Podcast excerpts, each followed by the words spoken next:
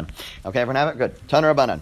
Ner Chanukah mitzvah la'anicha al Pesach beso mi mibachutz. The mitzvah, when it comes to the light of Chanukah, is to place it on the doorway of one's home outside. Okay, so uh, it's important to place it outside by one's doorway. And again, if you go to Israel, you will be able to witness this. It's a beautiful, beautiful sight. How every single house has a menorah lit outside. However, says the Mishnah, says the Brisa, im hayadar ba'aliyah, if a person lived upstairs, uh, you live in a in a upstairs where you don't have something, uh, you don't have a doorway. Let's say you lived uh, the specific example. You know, I guess in a modern day apartment would be a good example of this, right? You don't have your own doorway to the to the outside. You have a shared doorway, but you have your you live on the fifth floor, right? So you don't really have a doorway to to the public. So manicha bechalon hasmucha So you place it by the window which is open, literally close to, but which is open to the public. Okay?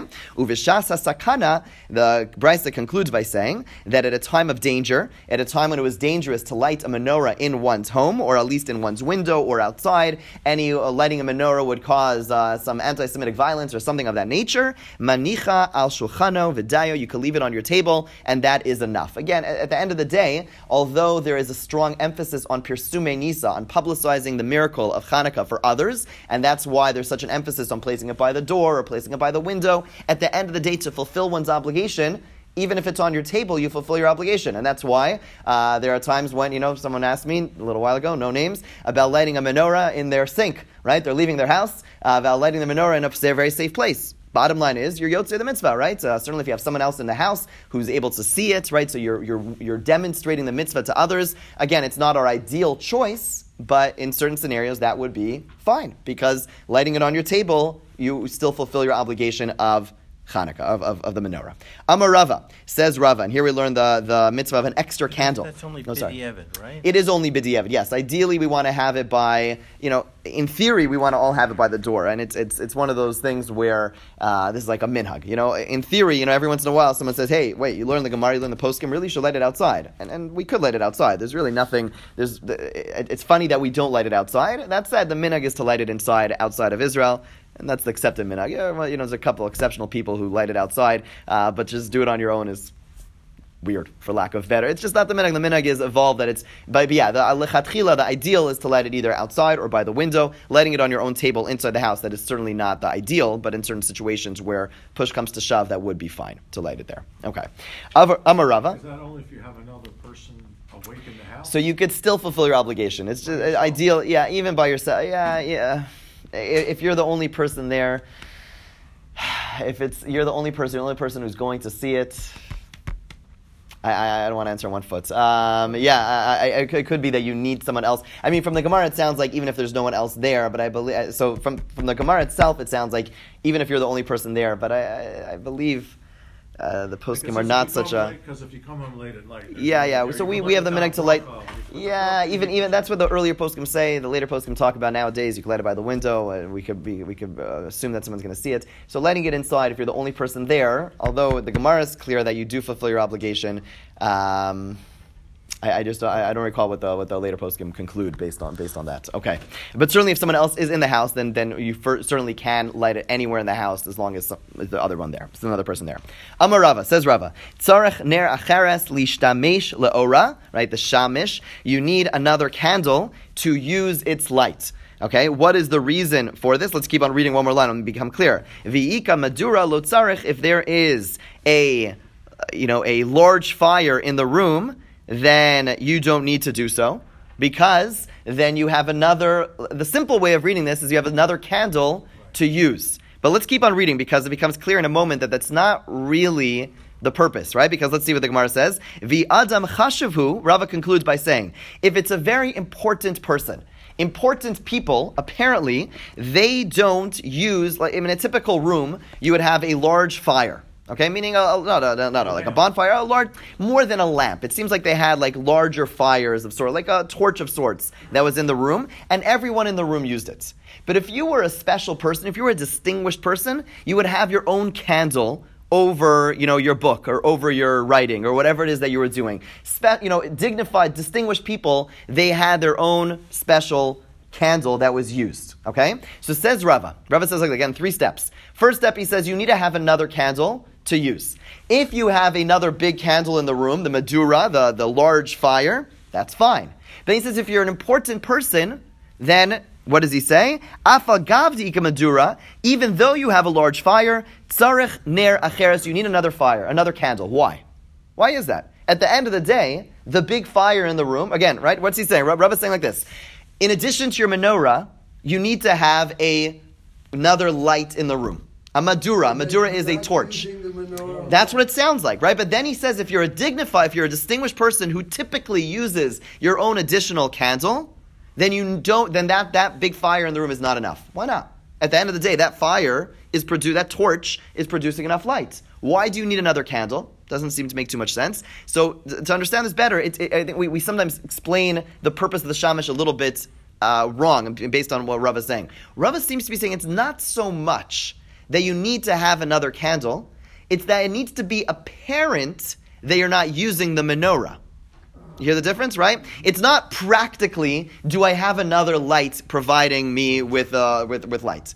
The, what, what it is is that I need it to be clear that I'm not using the menorah for light. And therefore, if I'm a distinguished person who always uses a special candle, even if there's a big fire over there, but if I'm sitting by the menorah, even if my, the majority of the light and all the light is really coming from the Madura, from that torch, it's not clear to the onlooker that the menorah is not the one giving me the light. And it doesn't, it's not apparent that the menorah is specially being specifically lit as the menorah for the mitzvah. And therefore, in order to demonstrate that the menorah is being lit for the mitzvah, I need to have an additional candle. Right? And by the way, if you recall, two weeks ago when we learned the earlier part of this Amud, we saw different opinions. You know, according to one opinion, according to two opinions actually, you are allowed to benefit from the light of the menorah. Right? Only one opinion. We have to, we happen to rule like the opinion that says you cannot benefit from light of the menorah. But two opinions, two Amoraim said you're allowed to benefit from light of the menorah. Rava's statement is true, the post the, the Achronim say, even according to those other opinions.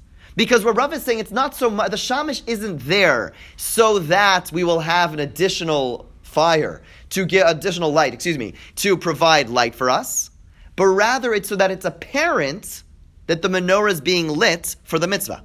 And therefore, even if you are allowed to have benefit from the menorah, you still need an extra light so that it's apparent that there's an extra light, that it's being done for a mitzvah. Practically speaking, you know, nowadays with our lights on, you know, for, I, I, I hate when everyone shuts the lights and they want to have the beautiful look of the menorah. It's very romantic and very uh, festive, but it's not, it's not really the ideal. Is we, I mean, I don't know, something something a little off about it. The whole purpose is, no, you want to show that I don't need this light. It's not there for my lights. I have all the light in the world, but I'm just keep the menorah on so that I'm lighting them for the mitzvah, right? It's, it's not for light. It's there for the mitzvah alone. Okay, so it's okay if you close the lights, but I don't know. It just always rubs me the wrong way. Uh, but but, um, but but what we learn, right? So practically speaking, you know, we don't need a shamish, right? You and I don't need a shamish. We have lights in all of our rooms, right? You absolutely do not need a shamish. It's certainly not uh, ma'akev in any way. The minhag is that we still light a shamish, okay? But but and there's some mystical reasons, but but practically speaking, if you if you don't have enough you know light or whatever it is, certainly if you're lighting like twelve different menorahs there and one of them has like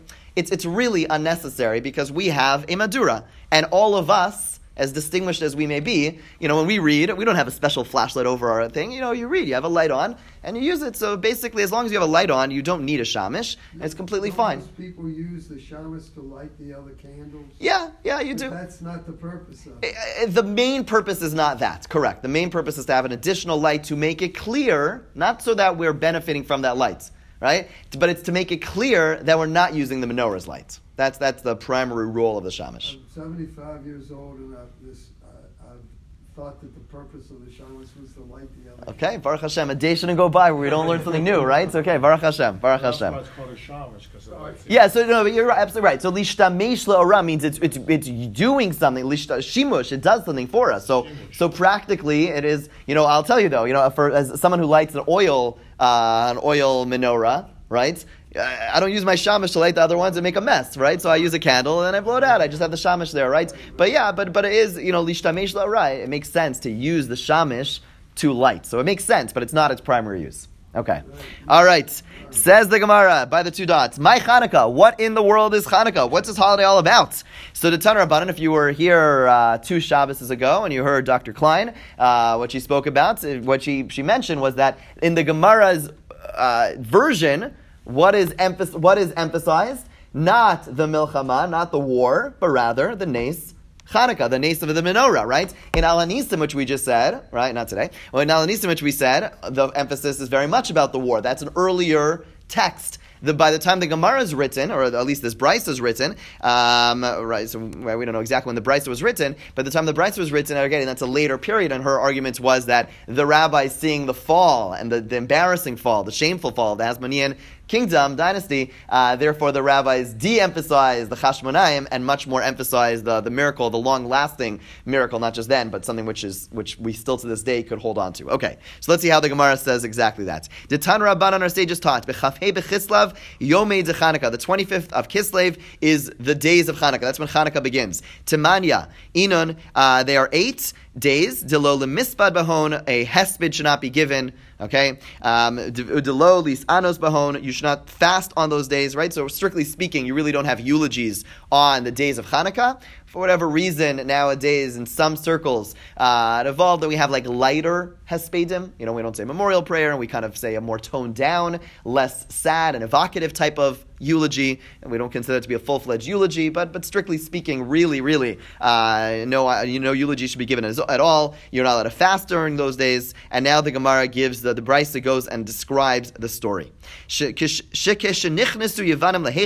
When the Greeks enter the base of Migdash, Timu kol hashmanim Hechal, they contaminated all of the oils in the Beis Hamikdash. Uchshigavra Malchus Beis Chashmonai, and when the, the household of the Chashmonaim, when the Chashmonaim be overpowered uh, the Greeks v'nitzchum and defeated them, Badku they searched v'lo matzu elapach echad shel shemen. They only found one flask, one uh, one pitcher of oil. Shayamunach bechosmo shel gadol, which was resting with the seal of the Kohen Gadol, which, by the way, was very rare. The Kohen Gadol didn't actually go. The Kohen Gadol had better things to do with his life. He didn't go and seal every single flask of oil, right? This was, I just want to emphasize, this was a unique thing. I don't know, when I was taught the story, I thought all of them were sealed with the Kohen Gadol's seal. But the Rishonim say, no, this was a unique thing.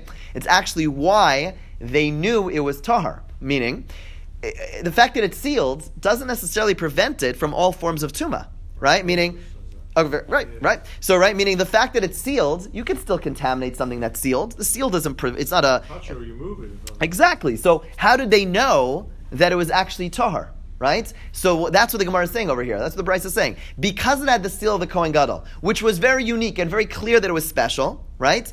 And the fact that it wasn't broken open demonstrated, uh, uh, it, it led the led the led the led the Jewish people to come to the following conclusion.